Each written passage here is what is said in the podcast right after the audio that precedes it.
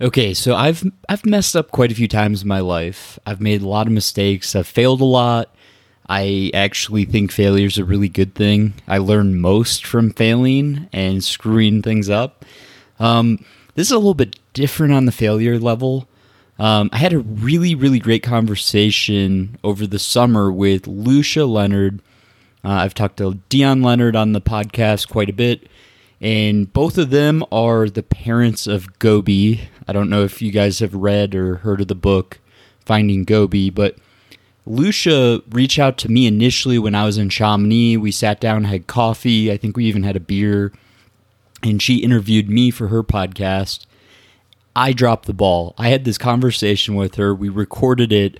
And in the chaos of getting ready for the Triple Crown, I think it was in the middle of the Triple Crown, just full blown chaos, trying to put together a weekly podcast, training, recovering, you know, I, I have a full time job and kids and everything. So I dropped the ball.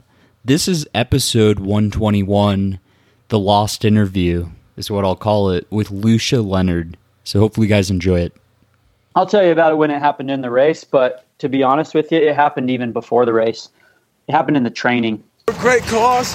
Oh, thanks. Man. I respect the shit out of that, man. So you keep doing what you do it, man. Keep inspiring. And that was a moment I, I can look back on now. And uh, that was one of my favorite moments getting a foot massage by Hayden at mile 62. This is um, a fan of yours, and I'm just calling in to express my admiration. It's Dean Karnazes, the ultra marathon man. Hello, listeners. This is Chris Mocko, and we are live. And you're listening to Training for Ultra podcast. This is Anime Flynn, and I'm here talking to Training for Ultra podcast.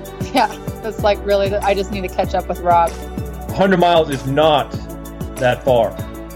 I, I thought it was oh. a joke, actually. It, it is. I thought it was one of your jokes, yeah. It is a joke. Okay. okay. so classic. Oh my god, you because literally thing would be like beep, beep, beep. Mother, mother, beep, mother, mother, beep, beep, mother, beep, mother, beep, beep, beep, beep. One, two, one, two, three, four, five. Training for Ultra podcast. I'm Sally McRae, also known as Yellow Runner. Hey, this is Karl Meltzer, the Speed Goat, and I want to welcome everybody to the Training for Ultra podcast. Welcome to episode 121 of the Training for Ultra podcast. My name is Rob. I also go by Training for Ultra. And this is the lost interview with Lucia Leonard.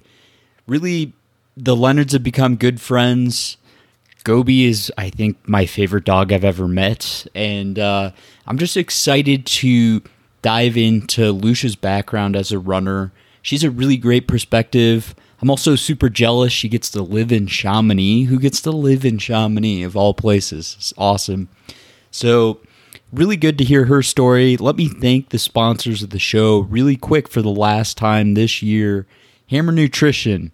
If you haven't tried them out, feel free to use my promo code or referral code 252888. You'll save 15% off your first order. Big thank you to Sufferfest Beer, now with national distribution. Check out their website for the nearest retailer near you. And then big thank you to Xoskin. I'm doing across the years here shortly. be using the toe socks, calf sleeves, some of the base layers and yeah, they have super high quality products. I highly, highly recommend them. Destination Trail, Candice Burt and her team have been phenomenal. I was eyeing that 100K at Bigfoot. That's coming up in September 2020. I'm also highly, highly likely, my fingers kind of on the trigger here for Moab 240. Third time out of the four times they've had the race. I think Moab 240's going to sell out this year uh, in 2020. So Destination Trail can't speak more highly of them. I've tested out all their 200s so far, and uh, yeah, it's it's been a fun experience. So big thank you to them for their big support throughout 2019. Last but not least, Ultimate Direction. Their packs got me through every every ultra marathon uh, that I ran in 2019 we uh, hopefully we'll we'll resign for 2020. We'll see um, what's brewing there, but you know the the supporters, the Patreon supporters, everyone that makes this happen. You know, I'm just very very appreciative. And last but not le- last but not least, I can't talk today. Um, check out the website. Yeah, I have a 2020 calendar that I put together. So it's kind of cool. It has my own pictures, a lot of which I took during races, and then all the quotes are from my book. So it's all original work, and I have a few left there. So check that out on trainingforultra.com. Enjoy this episode. It's the Lost interview with Lucia Leonard. Actually, I think I had you on before I had Dion on. I'm trying to recall. Or you had me on your show. Uh, I had you on. Yeah. I've never been on your show. This is the first time. Lucia has a really cool podcast. Um, do you want to give it a shout out? I mean, it's it's all about what who comes by in Chamonix, France.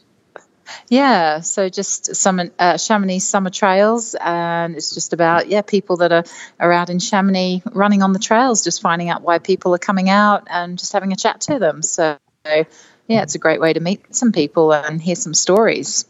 I mean, it was nice meeting you, but meeting Gobi was the no. I'm just kidding.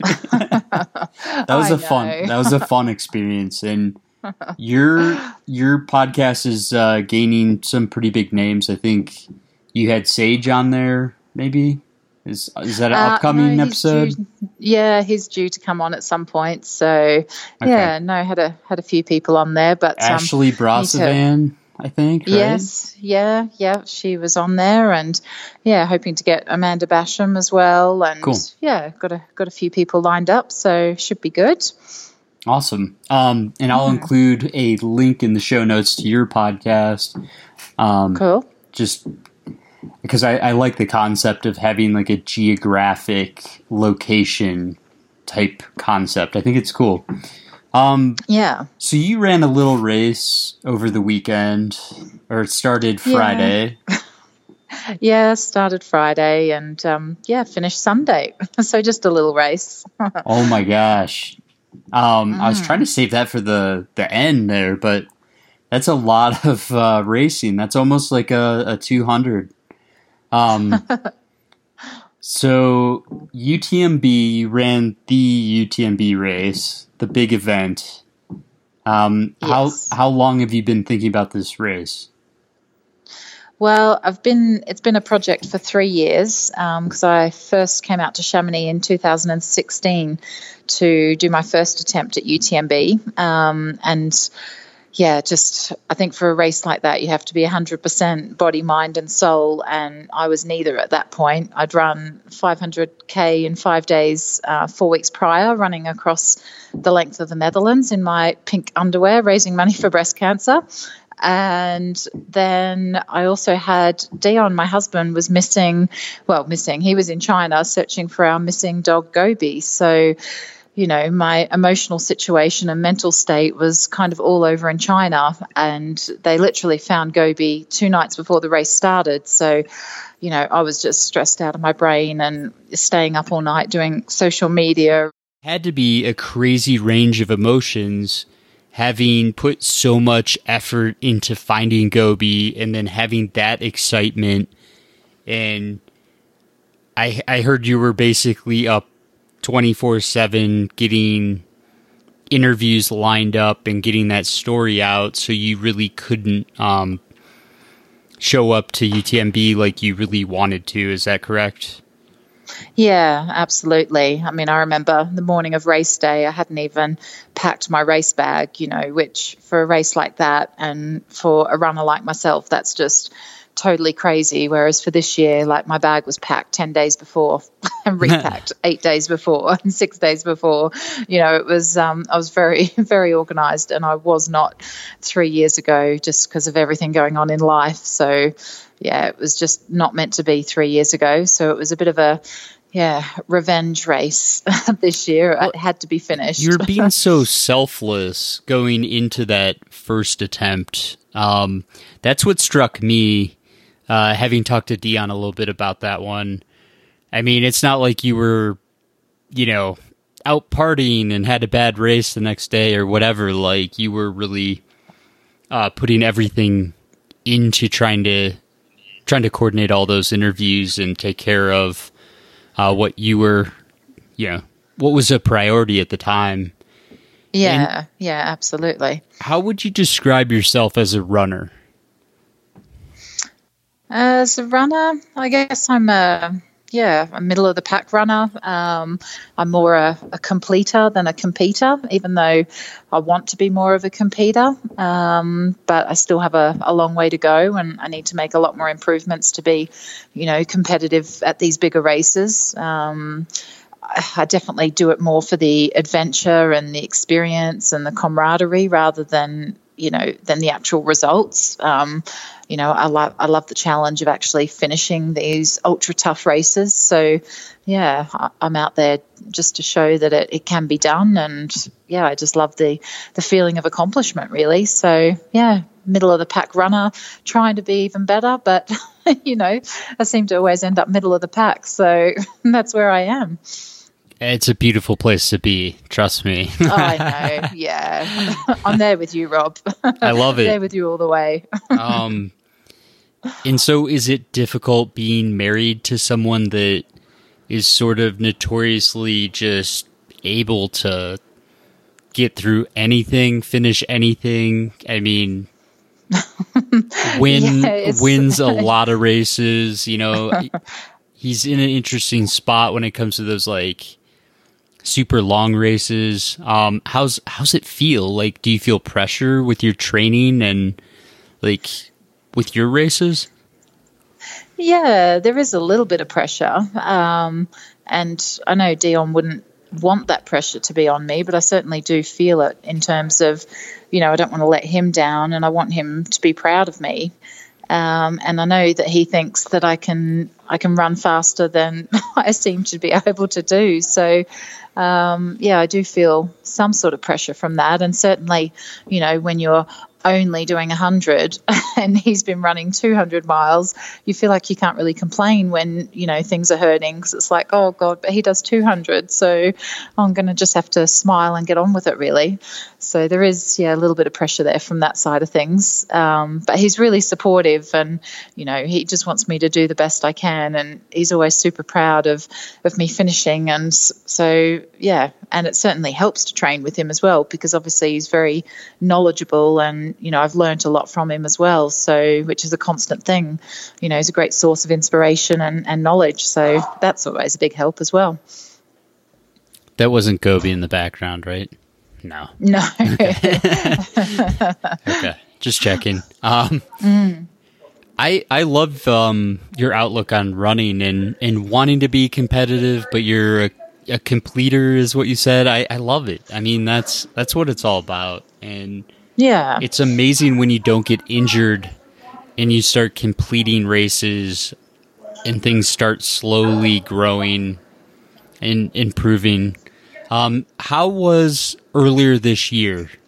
I, I think we had touched base maybe late last year on a extreme race in the Middle East that you did with like serious oh, yeah. rock climbing involved. Yes. Um, when yeah, was that? and um, then I want to hear about how this year was going for you.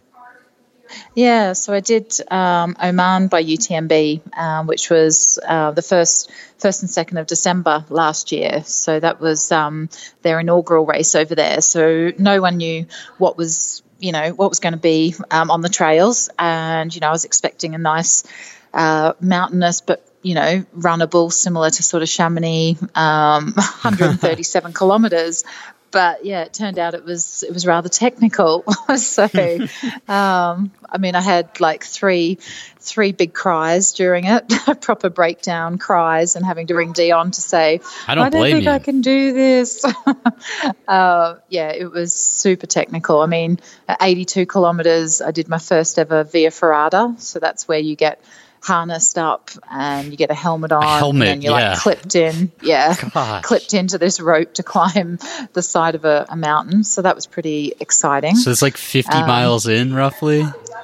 Yeah. Oh, yeah. so you know your legs are already feeling it a bit and you know it's it's quite challenging. Um, but you know got through that was thought, there well, a storm that rolled in? that. i'm trying to remember. There's like some there's like one no. other no No, no. The Okay. next thing was the um, the wall. We had a vertical kilometre at 120 kilometres in, um, which was literally a, a 1,200 metre climb in three kilometres distance. So it was three points of contact the whole way up, and it was it was like midnight at that point into my second night, and I was hallucinating. I was seeing cats on rocks that I was trying to pat, and yeah, that was.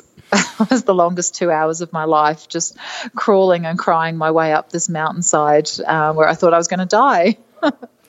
so yeah, that was really, really um, exciting, and I'm glad I finished it, so I don't have to go back. Um, but in all honesty, it was an amazing experience. So you know, if you fancy a challenge, then it's a good one, and it gives you guaranteed entry to um, the UTMB in Chamonix. So you know, there's an extra nugget. No kidding.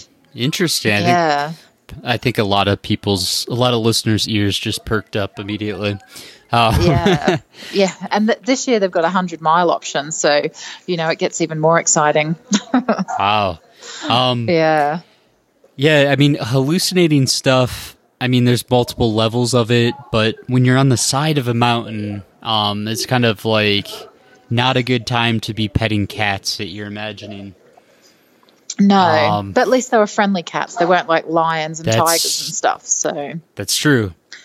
yeah, I mean, I just saw a taco bar on the side of a, a mountain drop off, um, but the line was Oh. too long, so I passed. Uh, I just kept going. oh. Uh, how how did you start off this year? I mean, you had to have some confidence having finished that race. Oh, definitely. Yeah, that um, filled me with a lot of confidence. And yeah, I took that going into Hurt 100. Um, and yeah, then was disappointed because I DNF'd that at um, 60 miles in. Um, I mean, Hurt 100 is one of the, the toughest, if not the toughest, I think, 100 miler um, in the world. And it's, yeah, a tough five lap course of tree roots and mud and humidity and super technical terrain and a super tight cutoff of 36 hours. And yeah, the humidity got to me. I mean, I'd flown there from Chamonix two days before the race. So it was like minus six degrees Celsius in Chamonix. And then you rock up in Hawaii where it's, you know, 30 degrees Celsius with humidity um, and it just knocks you for six. So, 36 Yeah. hour cutoff? yeah. Oh my gosh. I, I know. I mean, that's insane. Mm. That's a run yeah. rabbit run uh, profile, except the train is so much harder and Yeah. the cutoff is exactly the same. There's no way. Yeah. That's wow, I didn't know that. I just assumed 48 hours for some reason. Wow. Uh, that would be nice. I could probably finish it in that. So, but um, yeah, I've yeah, luckily or unluckily, got myself a ticket to go again in January. Um, you know, after UTMB, I'm kind of just thinking, oh my god, I I honestly don't know if I can do 36 hours like on that course.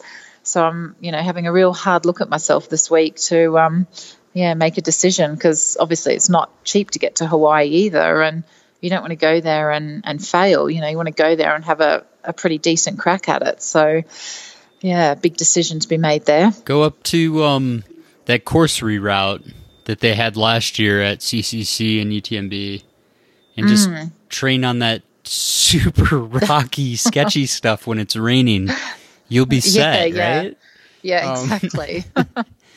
Well, that'll be interesting to Uh. follow along if you end up going for it or, or change your mind and doing something different. And so, Yeah. did you just focus on training post Hurt 100 um, and just, you know, zero in on UTMB as your goal race of the year? Or what yeah. would you do in between? Yeah. I mean, everything was focused for UTMB, but I was uh, lucky enough. I, I went to Morocco um, just for a three day race that I, I like to take part in every year, which is um, half a marathon a day for three days. And it's, you know, catered for and you sleep in Berber tents and that was nice um, and yeah then I went to China in May and did the well actually before that in April I went to Sri Lanka and did the Ultra X um, their inaugural 250k over five days um, in Sri Lanka yeah so that was an awesome experience uh, running out in the jungles and stuff out there. So yeah, that was good.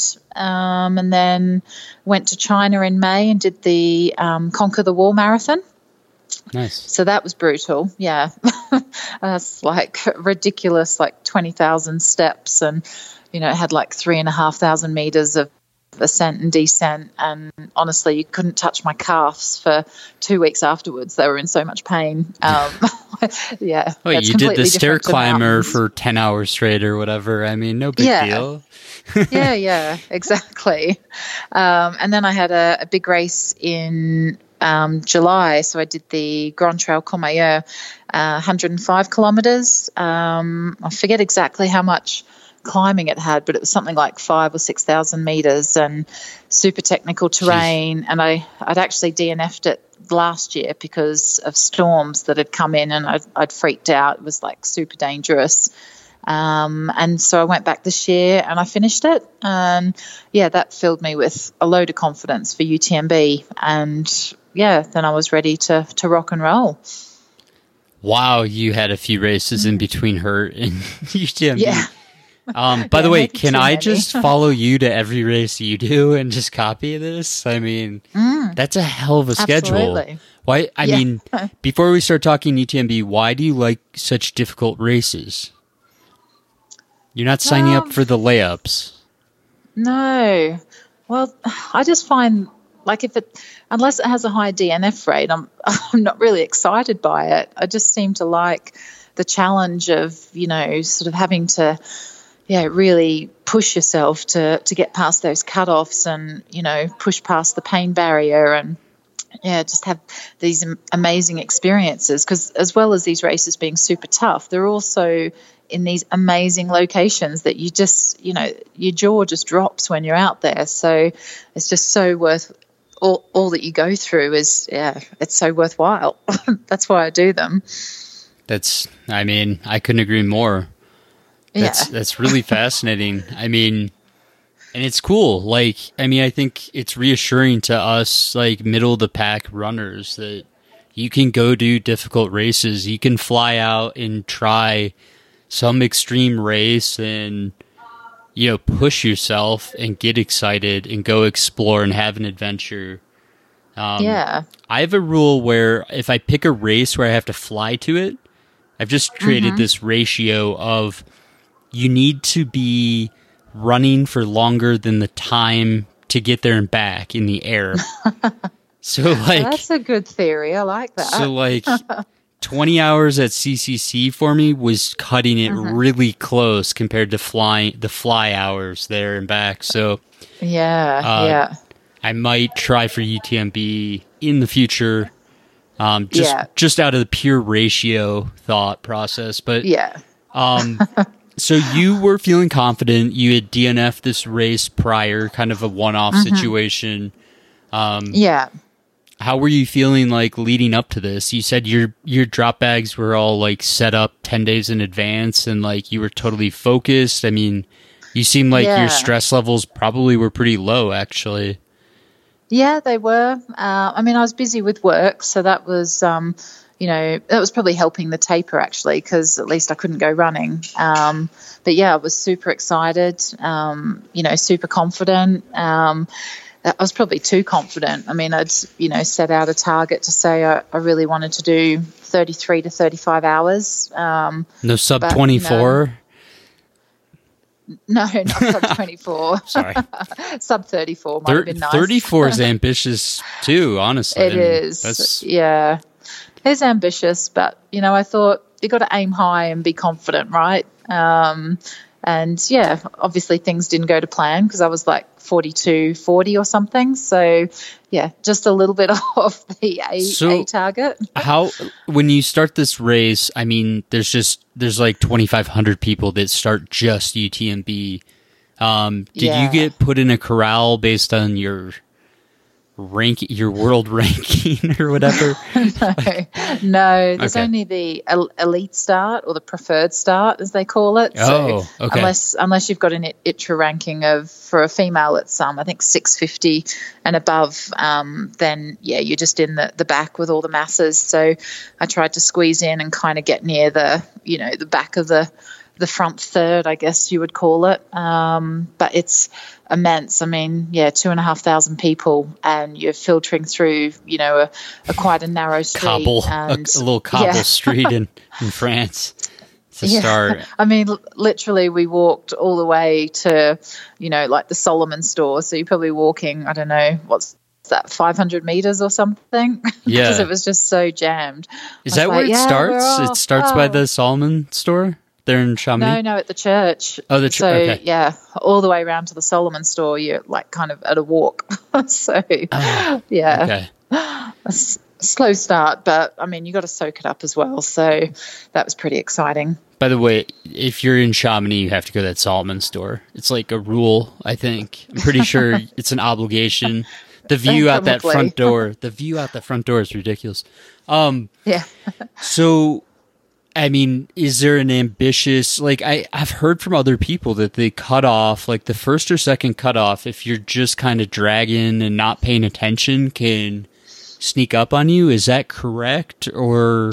Yeah, well, I think so. Um, I mean, I wasn't really paying attention to any cutoff times um, until I got to Lac Combal and, you know, looked at the sign and it was like I was an hour off cutoff. I'm like, holy hell, like, how am I an hour off cutoff? I mean, Jesus. like, you know, when you, and I'd sort of caught up with a friend and we'd been together for a couple of hours and I thought, oh my God, like, I'm going to have to drop her and go. Like, this is serious, you know, I cannot be timed out. So, yeah, I sort of kind of, yeah, pulled my finger out at that point and went, right, got to get going. So, I really like um, you, but yeah. that was but, cutting it yeah. way too close. Yeah. yeah, nice chat, but see you later. yeah. um, and, and so did you have crew and pace? Oh, there's no pacers. Um, did you have crew Yeah. available? Yes. Was Dion Yeah, in town? so- Probably. Yeah, well, my first one was at um, Contamine, so that was I don't know, what's that about thirty k in, um, and so I had a, a couple of friends there. Uh, so my friend Yana and Joe, they were there, um, and then Yana went to the next one, which was only a few kilometres away, and, and got me changed into nighttime gear. And then I didn't see them again until Courmayeur, so that's when Dion and Gobi joined uh, with Yana, and they were there from well, whatever time I got in there, I think was like ten thirty in the morning or something. Um, and they were there from then, and then they followed me through to Minerva, and then around to Champex-Lac, Trient, Vallorcine, and home. Wow. So, yeah, so they were there for the long haul, very long haul. So that that very first climb, it's not like as intense. Um, and so how were you feeling when you got to that first aid station and saw your crew to start off?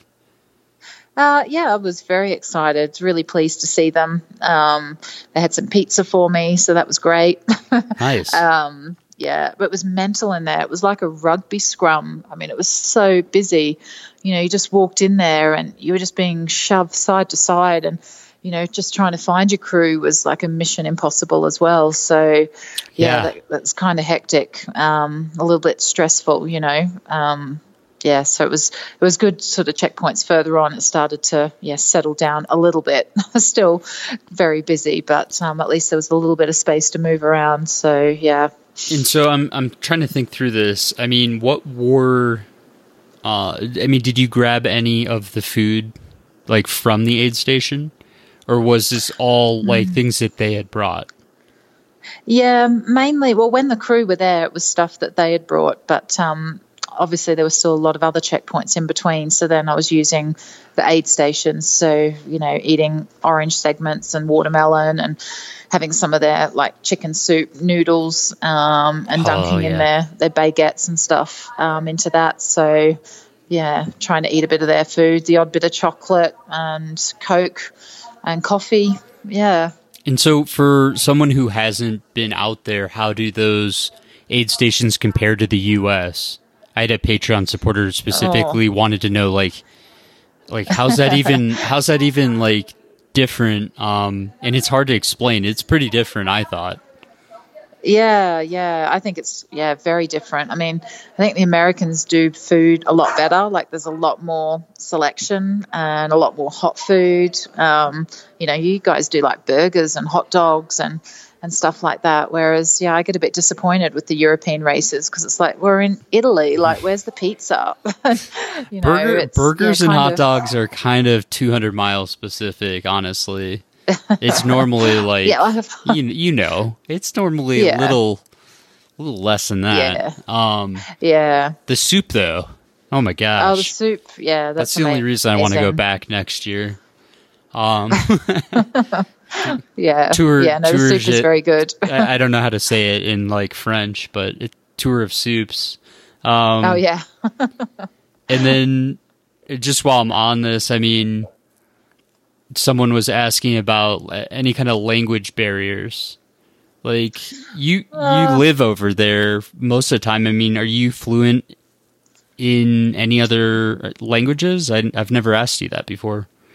Uh, well, I speak Dutch, but that's um, only because I am Dutch originally. So, um, but no, I don't speak very good French, even though I live there. Um, Chamonix is a very tourist town, so yeah, everyone speaks English. So yeah, it's very hard to practice your French. But I mean, at the aid stations, they're all pretty good. Most of them are, are multilingual, um, and you know, you have the occasional little barrier, but um, yeah, it's all all pretty straightforward. Um, and most things are simple, isn't it? It's like water, Coke, soup, standard sort of questions. So yeah, you get you get along pretty well. And there's heaps of English speaking people around you. You know, Americans and Australians and English, and yes, there's plenty of people to chat to as well. And just while we're on the topic, I mean, what flag was on your bib? I had an Australian flag. Oh, cool. Interesting.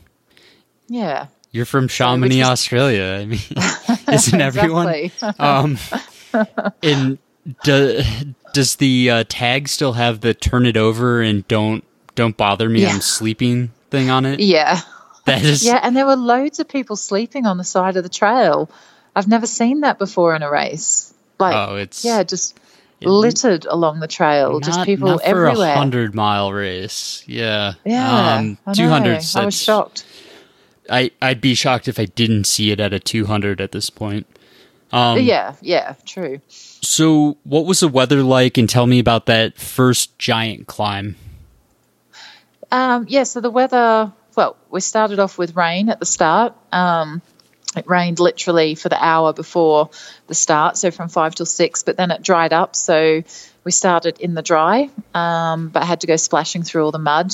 And yeah, the weather stayed, it was pretty warm actually. Um, we had a good weather year, which meant we had the extra section of the pyramids, um, which probably added on an hour and a half um, to our time, sort of middle of the pack to back of the pack, probably an hour for the, the front runners. Um, I didn't and which realize was really, that. Huh. That's yeah, interesting. it was a really technical boulder section um, just before Lac Combal. So yeah, that was there. And we had a storm on the Saturday night. So for me, it hit just as we were coming off um, Col de Ferre. And I mean, it was massive. There was thunder and lightning, and the lightning was literally hitting the ground around you because that's one of the, the worst places for a storm, as Wait. my friend who's a mountain leader was telling me. can, can, can we uh, elaborate there? The lightning's hitting the ground around you. Mm. Yeah, you could literally see the lightning just like striking. I mean, you couldn't see it striking the ground, but it, it looked like it was literally hitting the ground right near you. Um, it was very close. You would literally have the lightning, and the thunder would just smash straight I away. mean, are you on like the side of a mountain here, or how is Yeah. this? You are, and yeah, I mean, totally exposed. when you say Um, close, I mean, are you talking like a half mile, a quarter of a mile, twenty five yeah, feet? was, no, probably like quarter of a mile. Um, wow, yeah, that's close. was- that's really close Yeah. for lightning. And it was just, just lashing down with rain. You know, you could, I mean, it was just like rivers running off the, the mountain within half an hour. Um, and yeah, it just drenched through. I mean, luckily I'd put on my waterproof jacket, but um, yeah, just everything was turned to mud, and oh, it was quite a. It would have been a really nice descent down there, but God, just the mud, like we were just slipping and sliding and I've- having to dig your poles in. I think is that um, what country are you in at that point? So you've just come out of Italy and you've run into Switzerland as you go over the top. So I know right where that is. in. Switzerland. Yeah. yeah. Very Yeah. very runnable, and I I honestly I hit Yeah. that section and it started drizzling and it turned into a mud fest. I mean when you Mm. you probably hit that quick aid station there and then you drop down. Did you hit the um kind of a grassy mud ice skating section Yeah, yeah, yeah. before you hit gravel? Yes, yeah. Were, were people wiping out on that thing? Oh, totally. There was yeah, people falling over everywhere. Um, it was just yeah, carnage through there. And then it's flat into that aid state, the following aid station. That's probably was that a, a giant circus again? Yeah, um, because everyone was like drenched in there. I think people were staying in there longer. Um, but yeah, we, I was with a friend at that point, and we decided to just because we knew our crew would be at the next checkpoint, so it was like, right, let's just get out of here because we're going to get cold. It had just turned nighttime as well, so we're like, right, let's just go, let's keep moving, get to Champex-Lac, and then we can change into some dry clothes. So yeah, Ah, it's you- good so to get you, out of there. you didn't get to uh, you didn't see the the pond or, or lake there. Um, No, it's no. really beautiful. Um, it's right along that kind of sidewalk area. And tell me about that next climb. Was were your because my experience was like your feet almost feel like they're moving backwards a little bit, right? Yeah, the the climb up to Bovine. yeah, yeah. Yeah, yeah, that was yeah, that just seemed to take forever, and we were in the dark as well. So, yeah, that was a, a long old climb. Um, yeah, you're right. It probably did feel like we were moving backwards at times. I mean, it was it was drizzling for me. It sounds like it was probably still drizzling for you too. Oh no, we were dry at that point. Um, Okay. But the yeah, the streams were quite high as well, so we had to yeah sort of rock hop through those, and because we just put on dry shoes, so we didn't want to get them wet again. And I mean, just keep walking me through. I'm also reliving my my Oh, yeah. uh, my race here. I mean, was that w that barn? Was it still the uh, the classic like dance barn? Um, yeah, quick aid station there with like mudslides. Yes, yeah, that was that one. Um, and that was good from there because from there I, I've run that route quite a lot in terms of a training route. So I was, I suddenly found like a, you know, a second wind. And Paul, the guy that was with me, is like, hey, what's going on? I'm like, well, this just feels like a training run now because we're running home. Like, we're going home. so let's go. Uh, and then, yeah, running into Trient and, yeah, but then you got that huge climb out of Trient up to Tseppes, and oh, that just yeah. Can you explain getting well. down there though? I mean, into Trient? yeah, explain that process. I mean, how how was that on quads that have been through? I, I mean, what seventy miles or something at that point? Yeah, that was pretty slow going actually, considering you normally just like fly down that hill. Um, I mean, it was quite nice from Bovine uh, through to Col de Forclaz. Um, but then once you hit that, and it's quite a steep descent, and you got those Very. horrible big steps.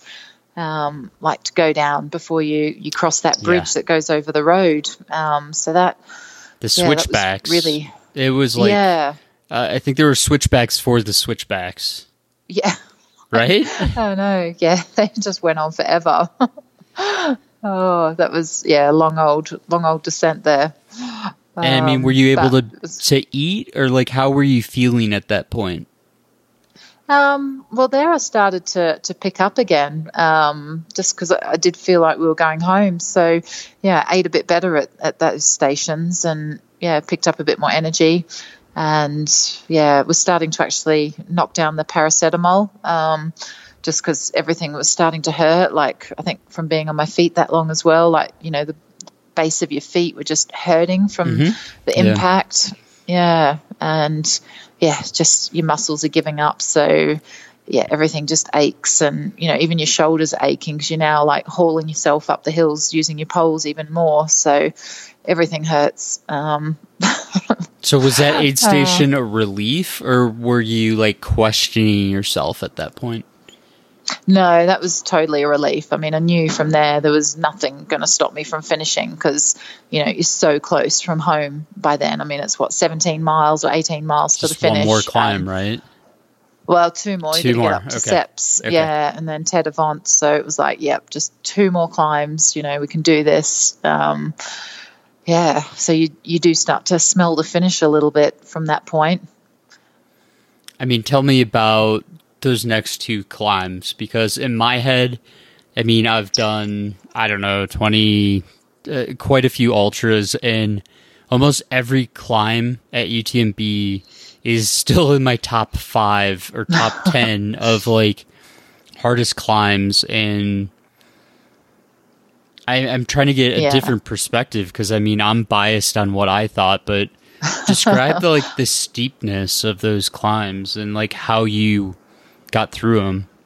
Yeah, well, I mean, from that point, I was really glad I was with Paul um, because he was he was stronger mentally on the climb up. Um, in terms of, you know, I'd be like, oh, let's just stop for a, a little rest. He's like, no, we're going to go right to the top, and we're not resting till we get to the top. And I'd be the same on the way down, like I was leading him on the way down. So it was a good a good balance. Um, but the climbs are so steep, you know, you just literally having to just watch the feet in front of you and it's just like slow progress up the hill and it's just one foot in front of the other um, you know your breathing's labored and you just you just got to keep moving and you know the climbs can take gosh you know an hour and a half Hours. to Mhm. yeah to, to two hours to get up there um, I think we were quite surprised. I think we got up to Tseppes in like an hour 20 and we were like, hell, we're like 20 minutes ahead of what we said we'd do. So, yeah, we just then flew down the other side and ended up in Vallorcine like 30 minutes before Dion was expecting us. So, yeah. Remind me, was- Vallorcine, is that is that like the small town with Yeah, uh, and there's like a train station and Okay. yeah, some streets there. And, Okay. Yeah, and then I think you I head got out. ahead of myself. So that like you hit that aid station and it's it's like literally street level. Um, Mm. Yeah. is that correct? And Yeah, yeah, yeah. You're in the main town, so was yeah. it daylight at that point? It was, yeah, it was like That's seven cool. in the morning. Yeah, Okay. so it was nice. Um, yeah, I had some coffee and a bacon and egg quiche, and um, yeah, then yeah, you were seeing people because yeah, the town was coming alive, so everyone was coming out to support. Oh, and, cool. You know, yeah, and even on the trail heading out of there to Col des Montets, there was loads of people out on the trail, just on the side, like cheering you on, like from the campsites and stuff. So Oh, cool! I didn't get to experience that. That's yeah, awesome. So that's that's really nice. And yeah, then we um, started the climb, the final The- climb up Tête aux Vents. the climb in my head, the at least. climb. Oh, Right? there's so many false summits as well. Like I just- did it at night and looked up and Oh. couldn't tell if they're headlights or stars, and then I realized there's both, and I was like, "Oh shit!" It- Yeah. I mean, just try to describe that climb because that's like I can't put it into words. It's Yeah. so ridiculous. It yeah, it's just long and unrelenting, and some of the rocks that you've got to step up, like they're huge, like they're higher than my knees, and you've got to like haul your whole body weight up them, and you know, there's a couple of like little crevices that you've got to like use your hands to, you know, climb through, and you know, then you get to like one summit and you're like, oh, we're there, and then you like look up and go, oh my god, like it's just going on and on and on. And even when you get to like kind of what you think then is the top, and you kind of, you know, on the balcony, and it's still like going up and down and up and Yeah. down. It's like, oh my God, can we, we're supposed to be going across to Flégère now. oh, yeah, that's, um, it just seems to go on forever. And it's quite technical as well. So even when you're on sort of a, a runnable section, just because your legs are so tired, it's really hard to, to get some momentum going. And what is the um the aid station up by the ski lift? I'm trying to so remember. that's Flégère. Flégère. Okay. I Yeah. mean, how was because you come out of the woods and you're like, oh, like I'm going to be right there, and then you look all the way up, and Oh. it's still another thousand feet up. how Yeah. like how were you mentally? How were you physically? Like emotionally? Yeah, well because I'd done that section quite a lot. I knew, like, you know, Oh. you come around that corner and You you are like, okay. Flégère is a lot further away than you think it is. Um, you know, from that point, you're still looking at 40 to 45 minutes before you reach it. So, yeah, it's twinkling away in the distance at you like an oasis. Um, But yeah, you've still got a, a long haul to get there. So, yeah, it was it was just focus, like get there. Um, you know, we were doing quite well on the downhills and overtaking people, so it was a bit of a, a game. You know, we we're playing a bit of Pac-Man and just seeing who we could catch and eat up on the way. So that was a bit of a target, and yeah, then of course you run across to Flégère, and then you sort of drop down just to give you another climb back up to that checkpoint, don't they? Just, I That's mean, if the listeners ever running against Lucia, now you know you're just a big cherry that she's chasing down. Um, that's funny. Um, I mean, I just Mm. remember that the steepness of the descent. I mean, you can Mm. smell Chamonix, but it's still six miles away. Yeah. Um, and you got this like Jeep road that's so smooth, and you're like, oh, like I'm just gonna crush it. But the angle is just like, I feel like it's five or ten degrees steep, like Yeah. steeper than it should be. So it's uncomfortable. Is that like yeah, how you felt? totally. Were you were you able to like handle that, or did you? No, slow I down? was. Yeah, I was quite slow down there. Um, we had lots of people down there supporting as well, so I was kind of enjoying that and soaking it up. But it was, yeah, definitely steep. I mean, I was hanging onto my poles for dear life to get down there. Um, yeah, that was, and it's quite like there's some loose rocks as well. So Oh yeah, yeah, you do feel like you're going to lose it at any moment when you hit the Um, single track, Yeah, and there's that's quite sharp free-roody. sharp rocks too, right? Yeah. Yep. Yep. Yeah, it's not not easy to run. Um, and then when you reach La Floria, like there was a huge crowd of people there. Um, and it was quite funny because the PTL people are finishing as well. So they're the ones that do the team race that started on the Monday, which is, I don't know, 320K or something. So they're all coming into the finish as well. And what most of them are doing is they're stopping at La Floria to have a few beers. So there's like a big party atmosphere going on at La Floria, which is the last refuge before you hit Chamonix. So Huh. that's that's pretty exciting. What, so you, um, you get Uh, That I, I might have mixed up exactly where you are there, but I mean you're you're within like three four miles of of the finish line right there, correct? yeah, yeah, yeah, about three miles away. Yeah, Okay. Is that Mm. okay? I, I I went through there. It looked like a little coffee shop, but that's where they're having Yeah. beers. Okay. yeah, yeah. That's it. Yeah, yeah. Oh, and that was in full swing. So Did yeah, you stop and and, partake, or were you like, no? No, I was like run to the finish, and then we can have beer. So yeah, we just yeah tried to get out of there as quick as possible. and I mean, were you just ready to get this over with, or were you still savoring it, or? I mean, this Oh, was no. probably like the longest, one of the longest runs you've ever been on. There's not many people that have done 40 plus hours on your feet.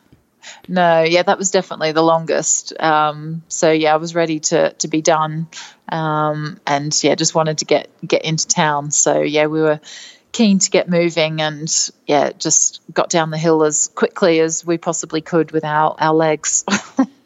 And And- by the time you hit the street, were your feet numb or were they Yeah. still in pain?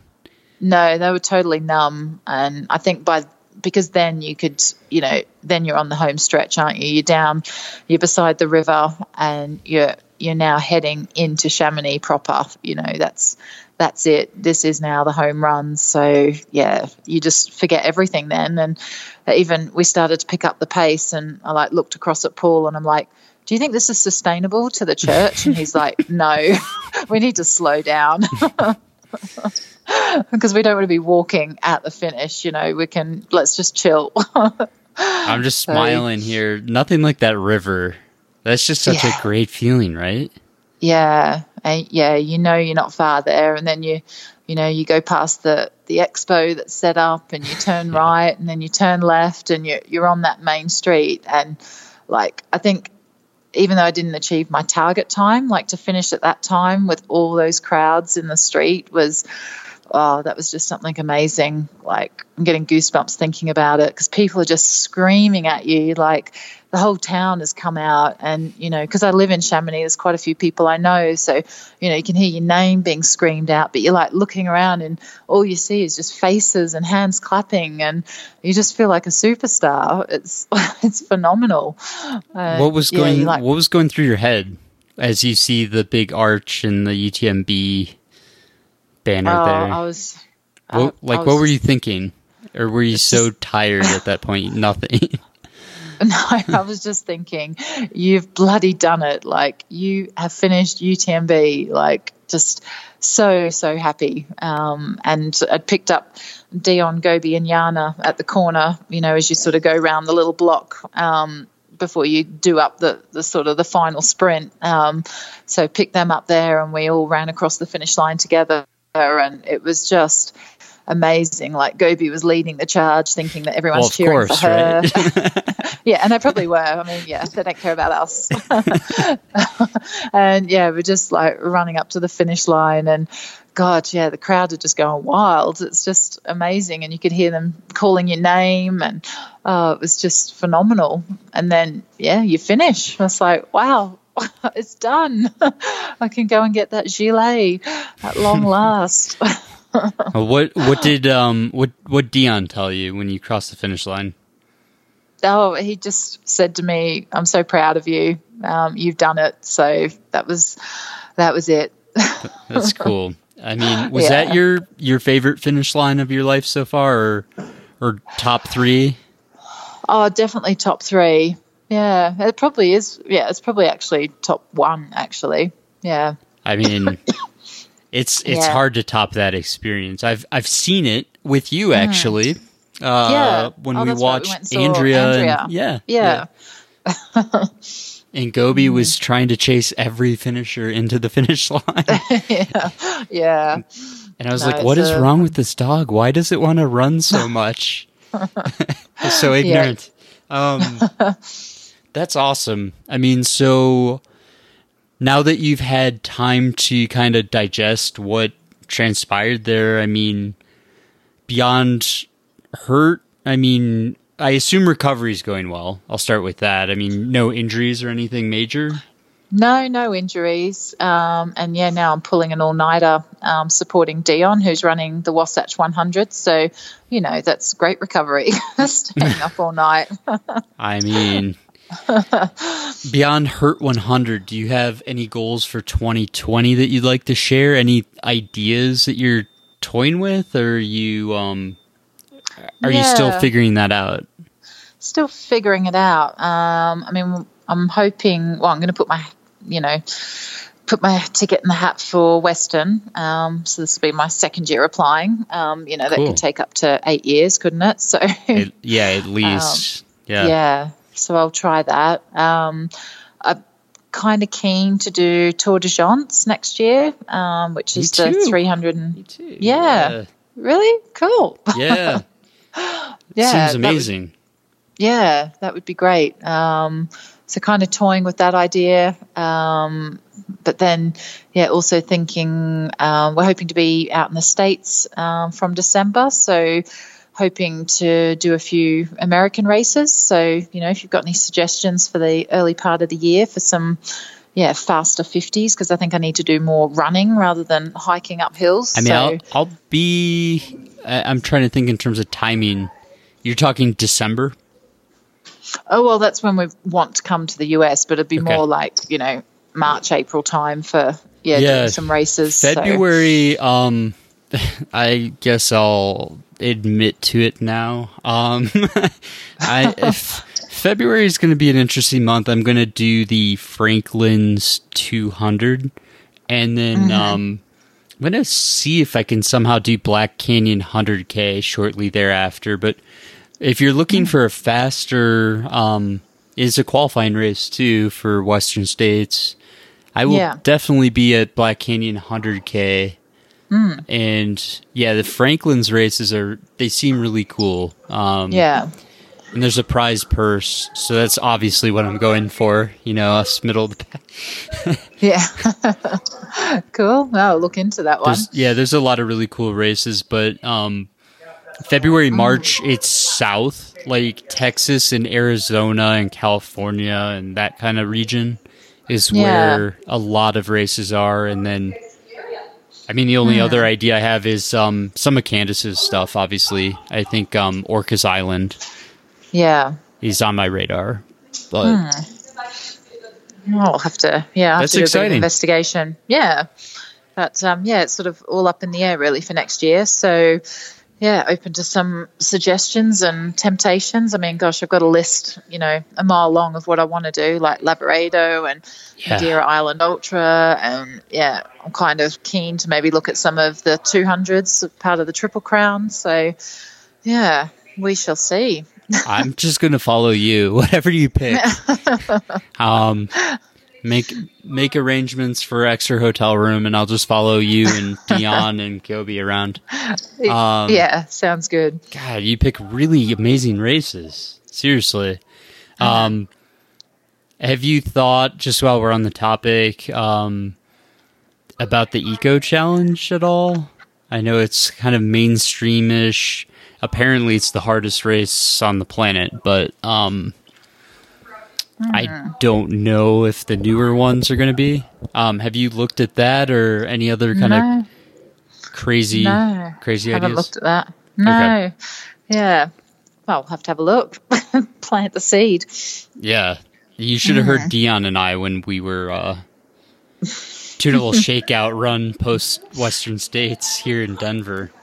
Oh yeah, I can only imagine what things you've come up with.